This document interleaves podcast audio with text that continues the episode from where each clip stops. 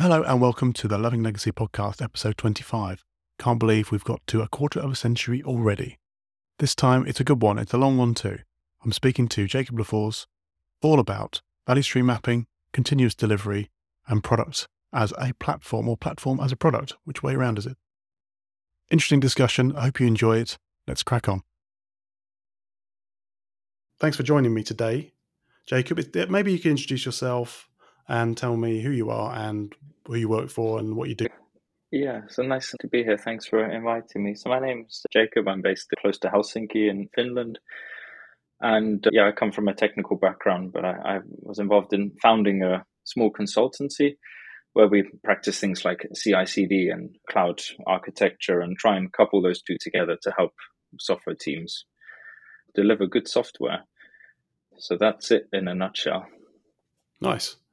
And how long has the company been going for? Yeah, we, we we started in 2017, or at least that's when you know when we gave it a name and hired our first employee, and it was more than just just me running around doing my own thing.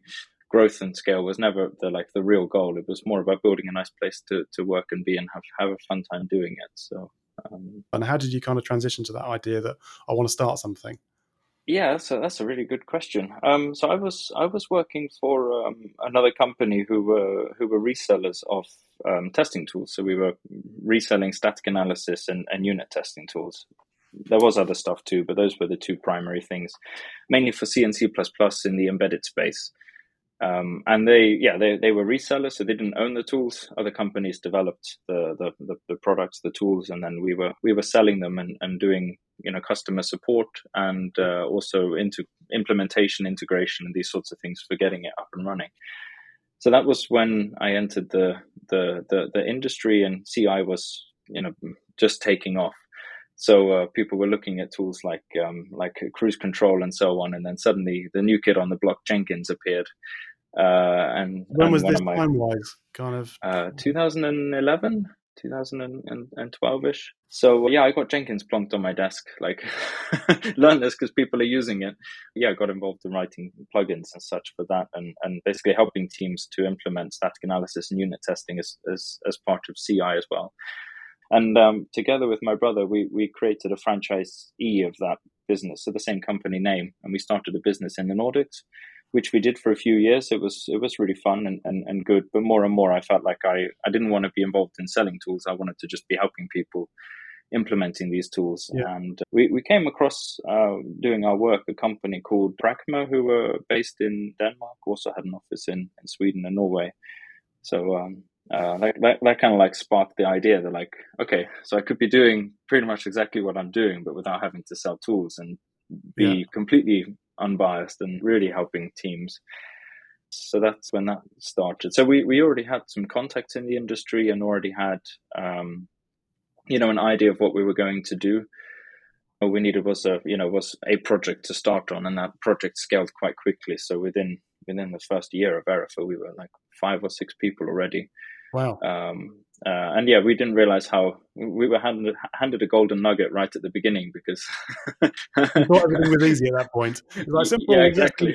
Yeah, exactly. And then and then nothing like that ever really came along afterwards again. At least not as not as easily. And that was kind of a shock as well, coming from the employer perspective, because I think it was almost too easy. That okay, you have you have project, they have a need, you know, good people in your network or something. You know, I'll just hire one of them and then slowly it starts to dawn on you that that project won't last forever. Now that person's going to be off the project and it's kind of your responsibility. At least I, I, took it as my responsibility to then not just find me a project but find them a project. And that, like that pressure was something i hadn't foreseen at the beginning. I guess the the lesson i learned now where we are today as a company is that um, everything's quite transparent within the company. We have things like open salary uh, we have all the, the, the project rates and the hours that people spend on projects and all of the timesheets and things open in, in a dashboard as well. So we can see every month what the hygiene of the company is that are we working enough to be sustainable?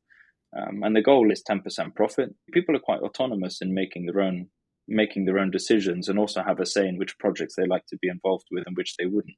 And I think that that kind of um, maturity in the company then eases my burden a lot because people Mhm. take take it upon themselves almost to find projects to make sure they have good work and and ensuring the rates are good as well because everybody has an active interest in in Yeah. in the success of the company. So Amazing. So it's almost like a, would you say like a B Corp or a social enterprise in some ways as well?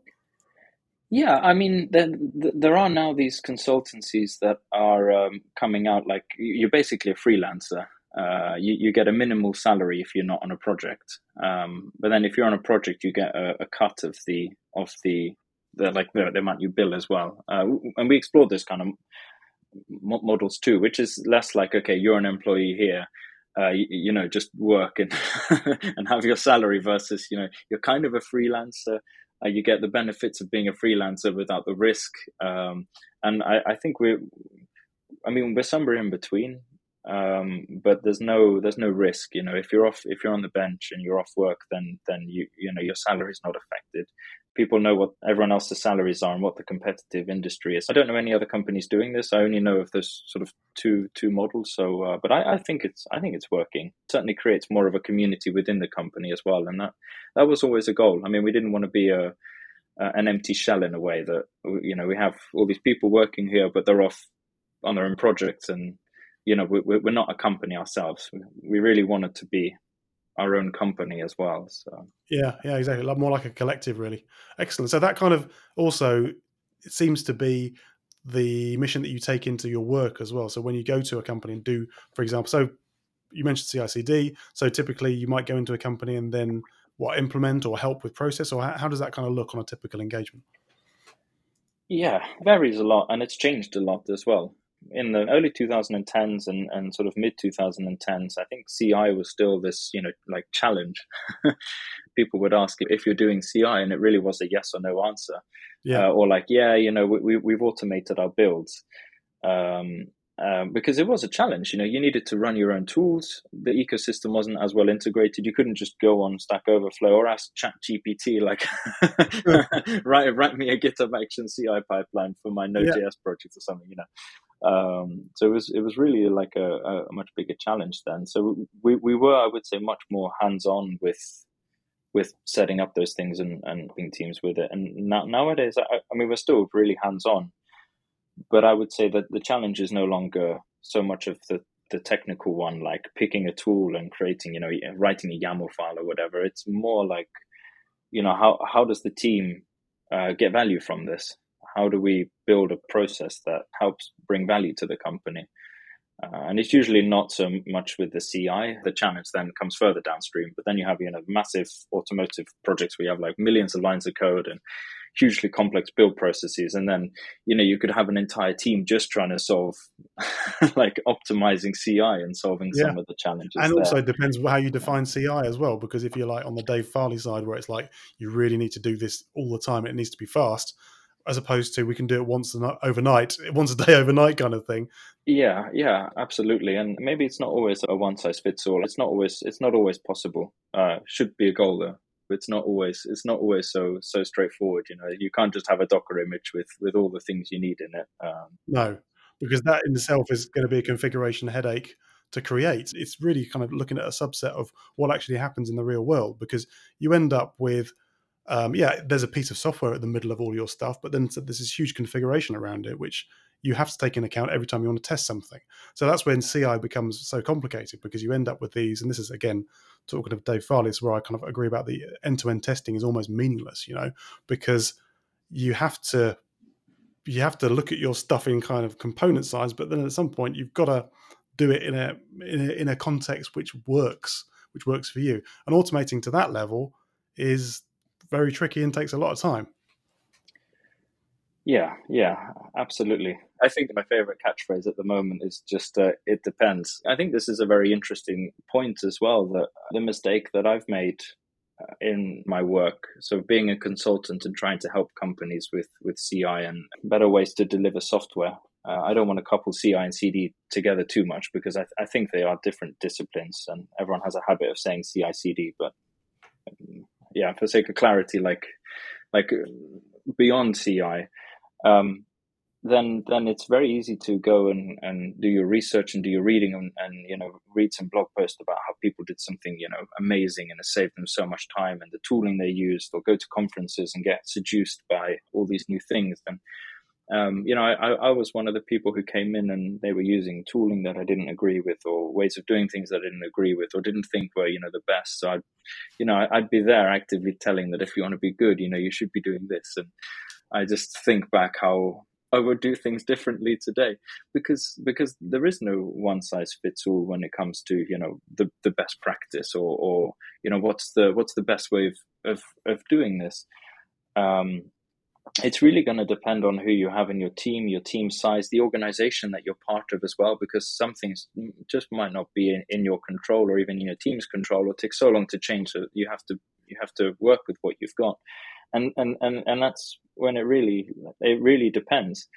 Um, so coming in and trying to tell people how to be better at, at what they are doing their day-to-day work is completely the wrong approach. I mean it wasn't anything ludicrous you know Jenkins was the CI tool and people were using all kinds of weird stuff. And we were like, yeah, you should use Jenkins. I'm sure there's so many people who, who were doing the same thing back then. Mm-hmm. Um, mm-hmm and still are, you know, because, are, yeah. it's difficult for a consultant coming in because you need to be seen like any like a manager, for example, when they when they start in, in anyone who starts in a role, you want to have an impact, especially a manager, because you feel a bit paranoid about things. You want to oh, let's change something for the sake of it. But for a consultant coming into a gig, you want to say, okay, we can change something and we can make an impact straight away. So making a noise and saying let's change the tooling, whatever, is something that yeah I've defaulted to as well completely. And sometimes it's right, sometimes it's wrong. What you realize when you get into the weeds of any decision like that is it's never as simple as that, of course, as well. Especially if it's a, a well integrated tool or something that's people other departments are depending upon. Um, and something I've found really, I don't know if you have you read Team Topologies at all. Yeah, I have.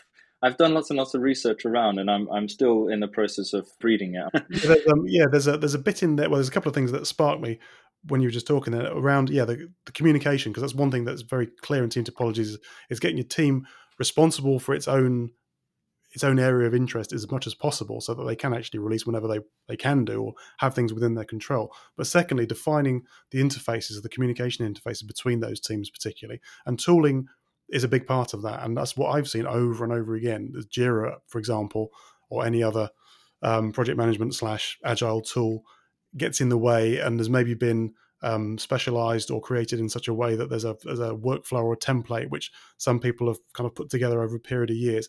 Very difficult to unpick the social technical kind of buzzword thing, but it's very true. The social technical side of software development is, is really coming to the fore now. I think it's not a moment too soon. Yeah, yeah, completely agree. And and one of the things that I love about reading the the beginning of team topologies anyway the first chapter where it covers this um, like the, the architecture of teams and the, the communication channels and also the architecture of software. Basically conway's law described in a really good way and, and, like proving it as well in some way using existing research and so on. I, I think that's really interesting because i always thought software architecture was you know like a technical more of a technical challenge but um, that's really eye opening to think that like sure when it comes down to it at the end it is a technical challenge but the the way those technical decisions are made are so heavily influenced by the way the organizations and the teams around us are structured as well.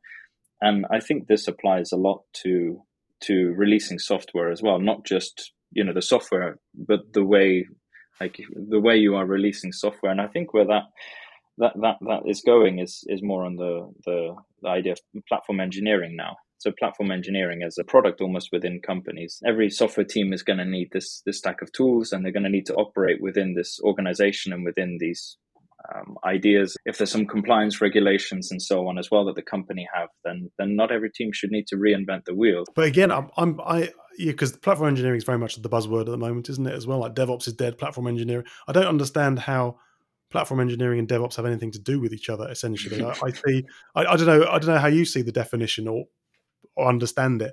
Yeah, but it's really interesting because uh, I have a I have a colleague who did for his master thesis the relationship between configuration management and DevOps because you know, he's he's really into config management at least I think he is.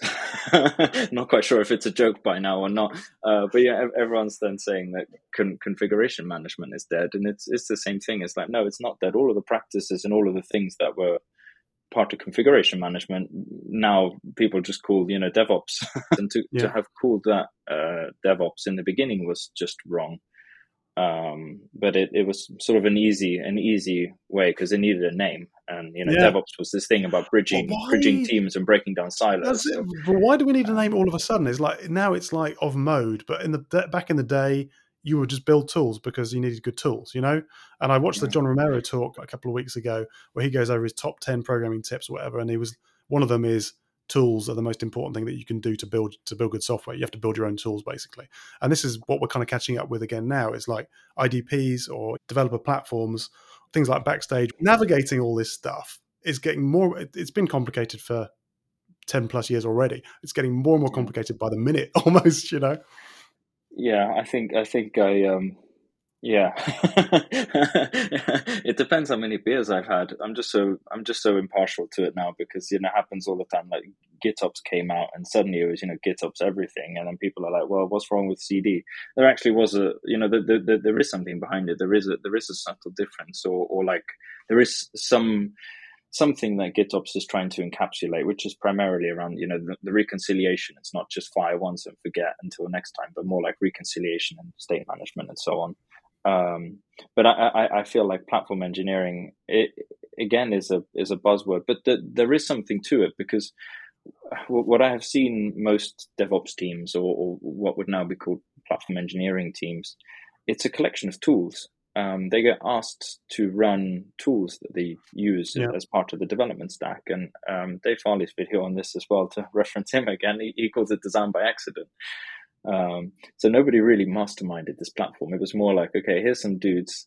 Uh, we're gonna, you know, we're gonna run all of our stuff in in AWS EKS or whatever. Uh, could be any platform. And and here's some here's some tooling that we're gonna we're gonna run to support the the developers. Yeah. And and and kind of like that's the platform. Yeah. And I like that's yeah that's fine that's helpful but I, what i really like now about the direction this is taking and the reason why I, I, don't get so annoyed when i hear these buzzwords because I, think there's more to it than that. There is the developer experience on top of that and starting to look at these things with a product mindset really does help to to facilitate that. Um, so things like onboarding and, and offboarding for users and and not just you know, here's here's the Kubernetes API, write some YAML, but maybe we should build a CLI because, or, or use something from the crazy CNCF landscape that, you know, write your code, write some simple config, and you know, we, we know how you're going to run and deploy it because we own the platform. Maybe you don't even need to know that it's Kubernetes. Uh, mm-hmm. Uh, maybe you just run the CLI, and then here's your dashboards, m- metrics, logging, you know, everything you need to access it and debug it. Just, to, to, drill into that bit um, a little bit. So, how does that work? So, if you say you have created this great platform for AN development team or a team to build some build a microservice or whatever service on it, yeah. when it comes to support, the kind of the you build it, you run it kind of thing, does that still apply if they don't understand what's going on under the covers in the platform? I think it depends, and again, it depends. no, but um, one of one of the things that I think people often believe is that a platform needs to have one abstraction layer. It needs to have one API. Like you have one persona that you cater for, and I think that's a wrong assumption. Um, I think catering, like if a platform team does extra work to cater for two people, it means that or two personas, it means that those two personas have less work to do, and that's much more scalable. That one central team does the upfront work. So you could have the the people who don't really need to learn and have some kind of like wrapper around it the information that it produces, like mm-hmm. um, logs, some kind of dashboard. Um, you know, may- maybe once they visually see that there's pods and that there's a, a, deployment and that there's you know different resources you know you don't need to know kubernetes you can see the the resources and you know you can see one is green and one is red mm-hmm. i think having that abstraction layer for the typical people is good and then why not have another abstraction layers for for those snowflakes or the ones who Mm-hmm. You know, like, oh, we know what we're doing. Just give us access to the API. It's like, well, you don't need to use the same abstraction layer. No, I, I think getting that abstraction layer, uh, the API layer for the platform, is such a difficult thing to do. Platform as well.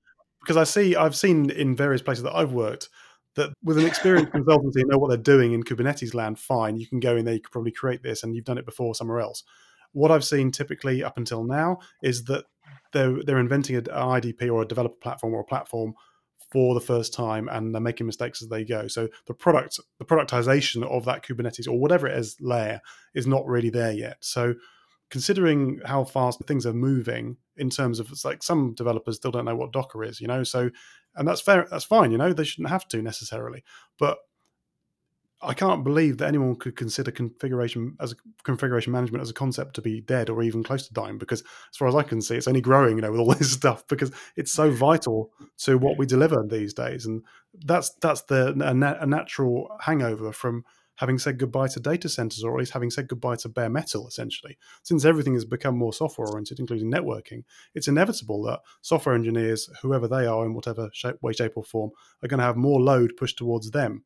So uh, it's really interesting that you mentioned um, productization there as well. I think that's really key, is that we're really getting product thinking into what you used to be seen as more mundane engineering everyday kind of stuff when it comes to building these things. So you need to be quite multi-dimensional to be able to, uh, not as a, like a alien, but you know what I mean, in terms of what you know, your experiences, but also what you hope to achieve through your through your platform um, to deliver something which is meaningful. So I suppose the point I'm trying to make here is that it can depend on the organization how much effort you want to put in, how much money you want to spend to be able to get that mm. platform up to a level where it's useful.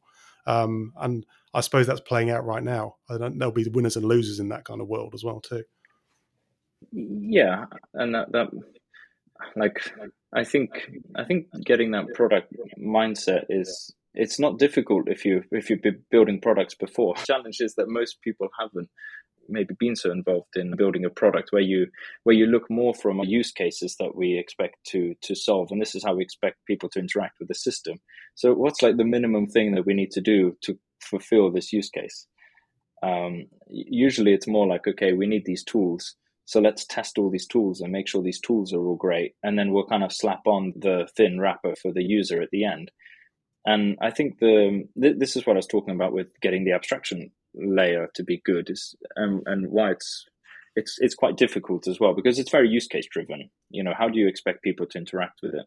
But once you define that abstraction once you start giving people a cli or giving them yaml or giving them you know something that they work with that's like an api now and changing that is going to have a big effect on your user base. So if you've chosen the wrong abstraction and they're almost too coupled with your with the system like specifically with tools that you're using in your in your stack as well what if you want to change that tool and add something else? Now everybody's going to be affected and you have to migrate everyone. I think it's very i mean it's not like it works every time. There's obviously going to be exceptions and so on but generally aiming aiming for that is a um, is something that often comes too late um, from yeah. from what i see. And can it can it effectively be done as well i suppose? Can you because you're kind of guessing aren't you i suppose when you when you build that abstraction in the first place that something else is going to come along in five minutes and and you want to add it and suddenly yeah i've got to rethink my architecture now and then suddenly you've got backwards compatibility problems potentially or whatever else. I've not been involved in a like i suppose um, a platform rollout from that perspective at this level like when it's productized. I've seen what you what you've described before so i've seen it where it's just kind of like let's let's just make it up as we go along and this will this will do.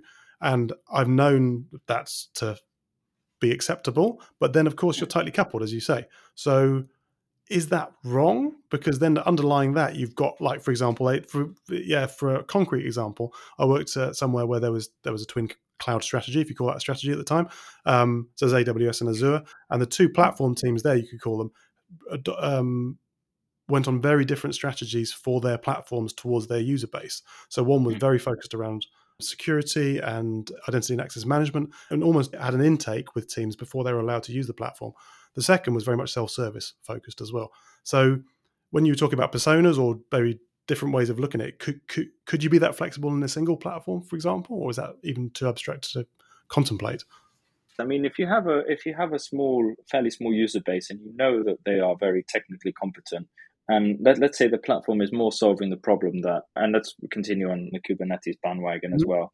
Um, so let's say that they're very confident and capable with that. But what we, what the problem we're solving is that we don't want the teams to have to manage and maintain all their own Kubernetes clusters. Mm-hmm. And you know, getting a Kubernetes cluster to production is not like you know GKE create cluster. It's like okay, you're still going to want your monitoring and logging. Maybe you want your secrets management. You probably want some networking in there. You know, you're going to basically add a whole bunch of stuff there afterwards. So um, maybe the platform is providing production ready Kubernetes clusters as a service, in which case the abstraction layer will be the Kubernetes APIs for the most part. And maybe that's fine.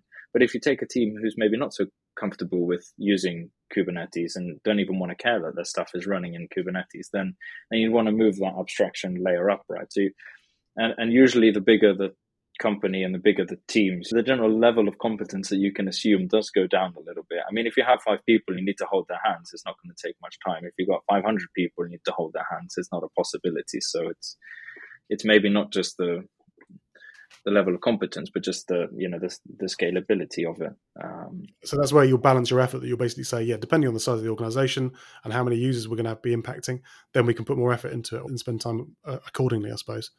Exactly, yeah. And again, it's not like you need the one abstraction layer. You could always start with you know Kubernetes as a as a service kind of thing, um, and then and then realize that oh, but actually most of the teams using this, um, they don't need to they don't need all this low level detail. So let's just give them something like a CLI or something that they can you know press the run button and put it up in CI or, or use something like Argo CD or something if you want to do GitOps and and you know abstract away the the implementation of it, but obviously not so far that they have no idea what's going on. It's not just enabling to deploy, but enabling to debug and to to upgrade, to roll back, to you know.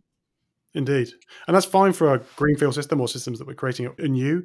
What about when you're interfacing with existing? Well, you're going to be touching on legacy systems at some point as well.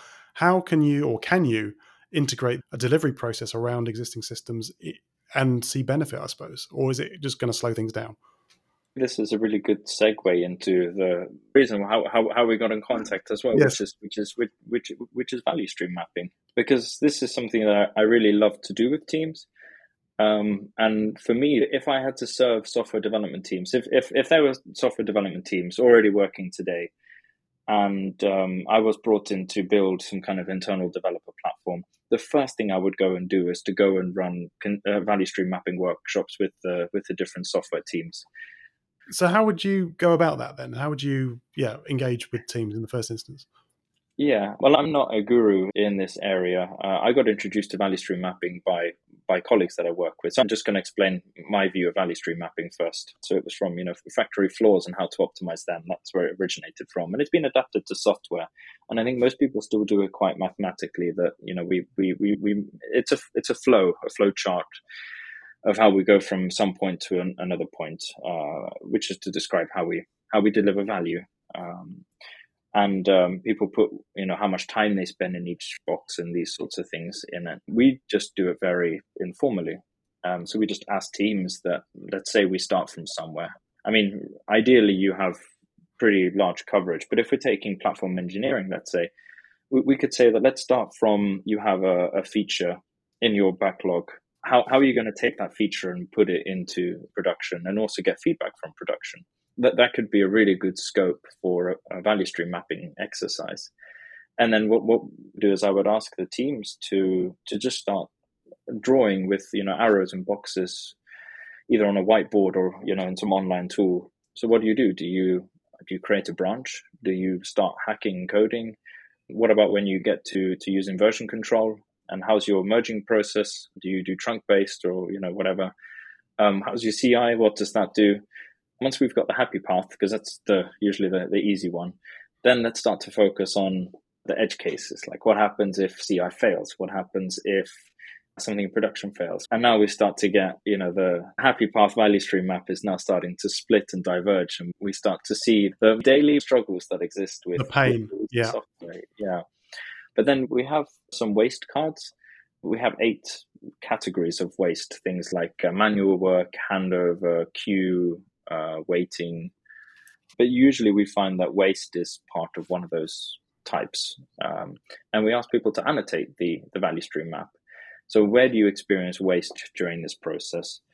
Um, and we might do some kind of prioritization there to find out which wastes are you know more severe than others, and we might talk about is this a symptom or a problem because um, some wastes are themselves the problem, and if we solve this, then you know we we alleviate it. But a lot of the time, wastes are a symptom because mm-hmm. of some problem upstream or some waste upstream, and that's kind of like the the deliverable in a way in terms of a diagram, in terms of a value stream, is is just that. Like, here's how you release software. Here's the waste. Here's all the you know the edge cases and things, and and now we can have a really good constructive conversation about how to improve, because we no longer need to motivate people to change. So. Yeah, indeed. But do you find often do you also get stuck in the weeds of potentially the backlog as well? So maybe you look at the, their existing backlog and say there are some smells here, for example, that we've got technical debt or we can't deliver X, Y, and Z, and this that can feed into the value value stream mapping at all uh, as well. Sorry, or would you just kind of ignore that and just take a complete fresh piece of paper? Um, I mean, value stream mapping is the is the is the process, right? And and and if we have once we're drawing out this thing, you know, feature to production, there might be a like I'm writing code, and suddenly I get distracted, and people put a waste there. Like you know, I get I get distracted all the time, or there's there's things unplanned. Unplanned was one of the other waste cards that we okay. had. Um, and if you know five people say they're like yeah you know this unplanned work that always comes up, then we might to think start to think that the problem is upstream in the value stream, right? Probably more of the you know things on the backlog and the actual planning for the for the for the release cycle or the sprint or whatever you're doing maybe wasn't done that well or there's nobody protecting you from like well indeed that, that's one, one from, point i was keen to look yeah. at as well so what if it's a cultural problem i suppose it, like if the company itself is used to working in a certain way and you identify this through value stream mapping. So, well, basically, you're getting interrupted all the time by the boss saying, you need to fix this for our top customer. How do you approach that? I mean, again, it's going to say, I know you're going to say it depends, but um, it, it, it's sometimes not, not purely a technical thing. In fact, probably I would say a lot of the time it's, it's non technical in nature. Yeah. There's a really great um, book that we got introduced to by colleagues as well, and it's now a mandatory read in, internally, which is called Getting Naked. It's a novel, a business fable, as they call it, about two consultancy companies and uh, the the different styles when consulting, and you know the good the good consultancy. I won't ruin it, but one of the things there is about um, taking a bullet for the for the team as well. That um, if you're scared of losing your your work or your contract or whatever because of what you say and what you do, then then then you're not you're not getting naked um, if you're naked, then you you will be the one to to stand up and take a bullet and maybe say the things that are a bit awkward and emotionally challenging. Gotcha. Um, and I, I I feel like if if we've done a value stream mapping with teams, and the this waste that we're talking about, which is caused by you know cultural or management or whatever, if that's a valid thing that many people have talked about, then I feel like I'd have enough grounds to stand on to make a point if I need to. I mean, it might be that the manager is in the room and he's like, "Whoa, shit! Like, is is this the effect I have on you?" Uh, I mean, that's a very likely scenario um, um, because it, it, it, puts these these things out there. Um, yeah, in the open. So, wow, I'm definitely going to read that book. Now we'll link that as well in the notes. Um, that's so okay. So just to maybe wrap this up a bit, we we originally met and talked about. Well, I found your website, found the the Verifa website via a search about continuous delivery, and I got into the value stream mapping. I read that from your website as well, um, and I was kind of going through a funk at the time where I was like, continuous delivery is seen as a again as a hammer. So, how do you get to a point where you realize that you're doing enough? Um, and I suppose I'm kind of pushing you in the direction of how do we know that we're doing a good job? How do we know that yeah. we're doing enough of a good job? Yeah, yeah, it's a, it's a really uh, I like I like these questions um, because usually with continuous delivery, I mean, you, you're always going to be able to get better. Uh, it's there is there is no end game. Um, I think I wrote in that blog post something like there is no end game and time is finite because I mean that's that's the challenge, right? Um, there's always something you could change and always something you can do, but how do you know if that's going to be positive, and how do you know if you even if you even need to? Um, but I, I, think every like I, I, think we'd be foolish to not not be aware or not think that there's something we can always improve on. So really, it's it's about having some justification as to like like a business case that we want to change this because it's going to solve and help with this, and this is you know roughly how much it's going to take or how much time it's going to cost. I mean, it depends where you work, how much justification is is really needed. But I feel like for the justification, um, value streams are very good because they produce this data for you. Um, they they basically tell you this. They're like, you know, there's so much waste here in the process. We want to fix this. Um, let us let us fix this. Here's what we're going to save. If you really need yeah. more of a breakdown into this, we you know we, we can do that for you. But it should yeah. be very clear that there's a lot of like a lot of a lot of waste in the process. Yeah. And you talked about um, are you good enough or, or, or, or so on. And I know we've spoken before about the about the DORA metrics as well, and I, I feel like that's you know like that's a good benchmark in a way. I mean, the DORA metrics are good. I wouldn't bother creating my own metrics just for the sake of having my own metrics. I would just use the DORA metrics because they mm-hmm. are they are well thought out. They're difficult to cheat, and there are like industry benchmarks that are updated every year, whether you're an elite performer or so on. Would I would I use that to say we need to get better or not? Probably not. No, I'd use that more of a you know like in, in an interesting thing. The, the benchmark. I mean, I mean, I'd use the Dora metrics to to measure do we get better. I wouldn't use the Dora metrics to say do we need to get better necessarily. Yeah, I would know that if if our business is very volatile and maybe we're quite young and you know we need the product market fit and these sorts of things then i would know that our key goals would be for changeability and, and adaptability and so on so i might try and optimize our value stream towards those whereas if if i'm in a very well established company very trusted and so on um, then i would probably optimize i mean you can't get stability without throughput and so on but you know i'd still optimize less for you know next week we might be doing something totally different it's mm-hmm. like no yeah. let's you know like let's let's maybe fine tune this value stream as it is today and and optimize it generally rather than you know um, yeah well, that's very interesting. The way you put it is like the value stream. After you've done the initial analysis, it sounds like it has to live as a product at that point. You have to kind of say, well, this is our the vision of that we have for our process, and this has to be reviewed. So how do you then? I mean, I've got a couple of points actually I want to bring up. First one is when we talk about business case, it's almost like um, for for doing more CD, it's almost like I've seen a lot of backlogs where technical debt for it'll be, be lumped under technical debt. Oh, we need to do faster CI, or this is failing, or we've got read too many broken tests, etc. That kind of stuff. And it's lumped into technical debt, and maybe at the end of uh, I don't know if it's a, if it's safe, there'll be a, P, a PI, there'll be um, a sprint at the end to be able to do that, or maybe it'll be that we'll have a sprint where we'll reduce it. You know what? That, that's the kind of reactive approach that we do see typically in a lot of companies.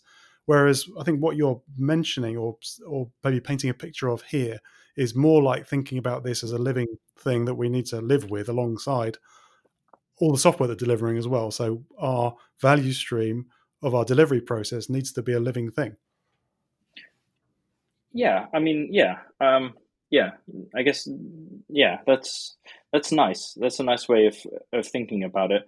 The the value stream that we, you know, the, the, the diagram, the exercise that we do, it creates a snapshot, right? It's a it's a snapshot in time.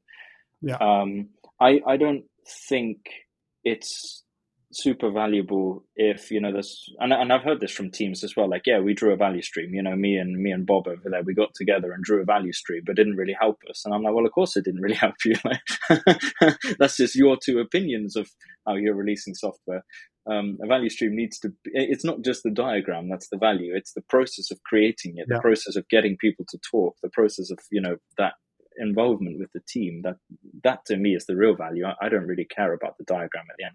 I mean i care about the diagram because i usually need to write reports and things afterwards. So for me it's more like triggering my memory of, of course of, yeah. of but then is what happens with the reports and what happens next is, is the vital part isn't it Exactly, yeah. But I mean, these these having having um, backlog items to clean up technical debt or to do whatever. I mean, I mean, sure, everybody knows it needs to be done, but how urgent is it? Um, mm-hmm. It's very difficult to prioritize those things and to know what what what should be done. Um, but if we if we if we can somehow relate this back to the waste in the value stream and the, the pain that people have raised, you know, it gives us really good grounds to make good decisions on. Yeah.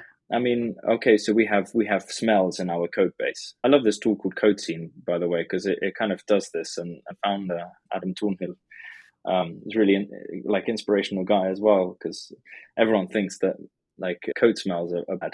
Well, if your code doesn't change, then then why are you cleaning up all these code smells? But the parts of the code base that are changing all the time, maybe these code smells do have a negative yeah. effect on it. And yeah. I think these kind of like this this context aware, it depends uh, stuff is really important too. I mean, you, your code base could be like you could have some really old code base or part of the code base and really bad quality or whatever, and you do a value stream and nobody mentions it. You know, yeah. like there's not a single waste to say that this horrible part of the code is a problem because maybe it doesn't change, maybe it doesn't affect anyone.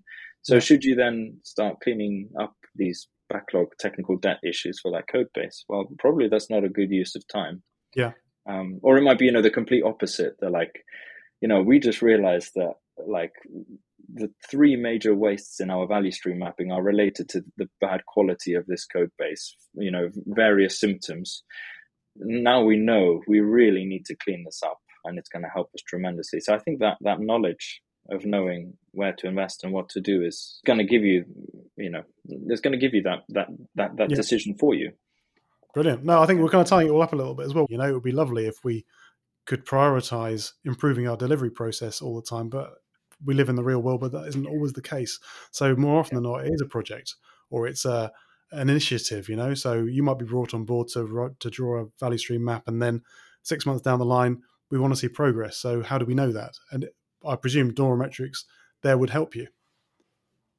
Yeah, I mean, you would hope, right, that that um, you do value stream mapping and start implementing change, basically in investing in performance. yeah, you, would hope to see some positive effects from that, and I think you will in the Dora metrics because the Dora metrics aren't goals. I mean, they don't tell you what to do.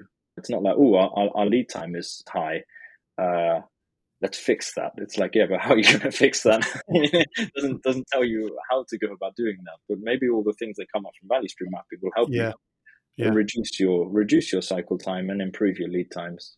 Uh, I mean, yeah, you'd hope to see some positive effects, and and I'm quite confident the Dora metrics would be a good measure of that. And we wrapped up things there. Although we carried on talking for quite a lot longer than that, we touched on many items in the discussion, some of which we may have to revisit in time. If you enjoyed the show today, please like us on Apple Podcasts or Spotify or wherever you consume your podcasts, and please also subscribe. It helps me keep doing what I'm doing. Until next time, this is Richard Bown wishing you goodbye and good luck.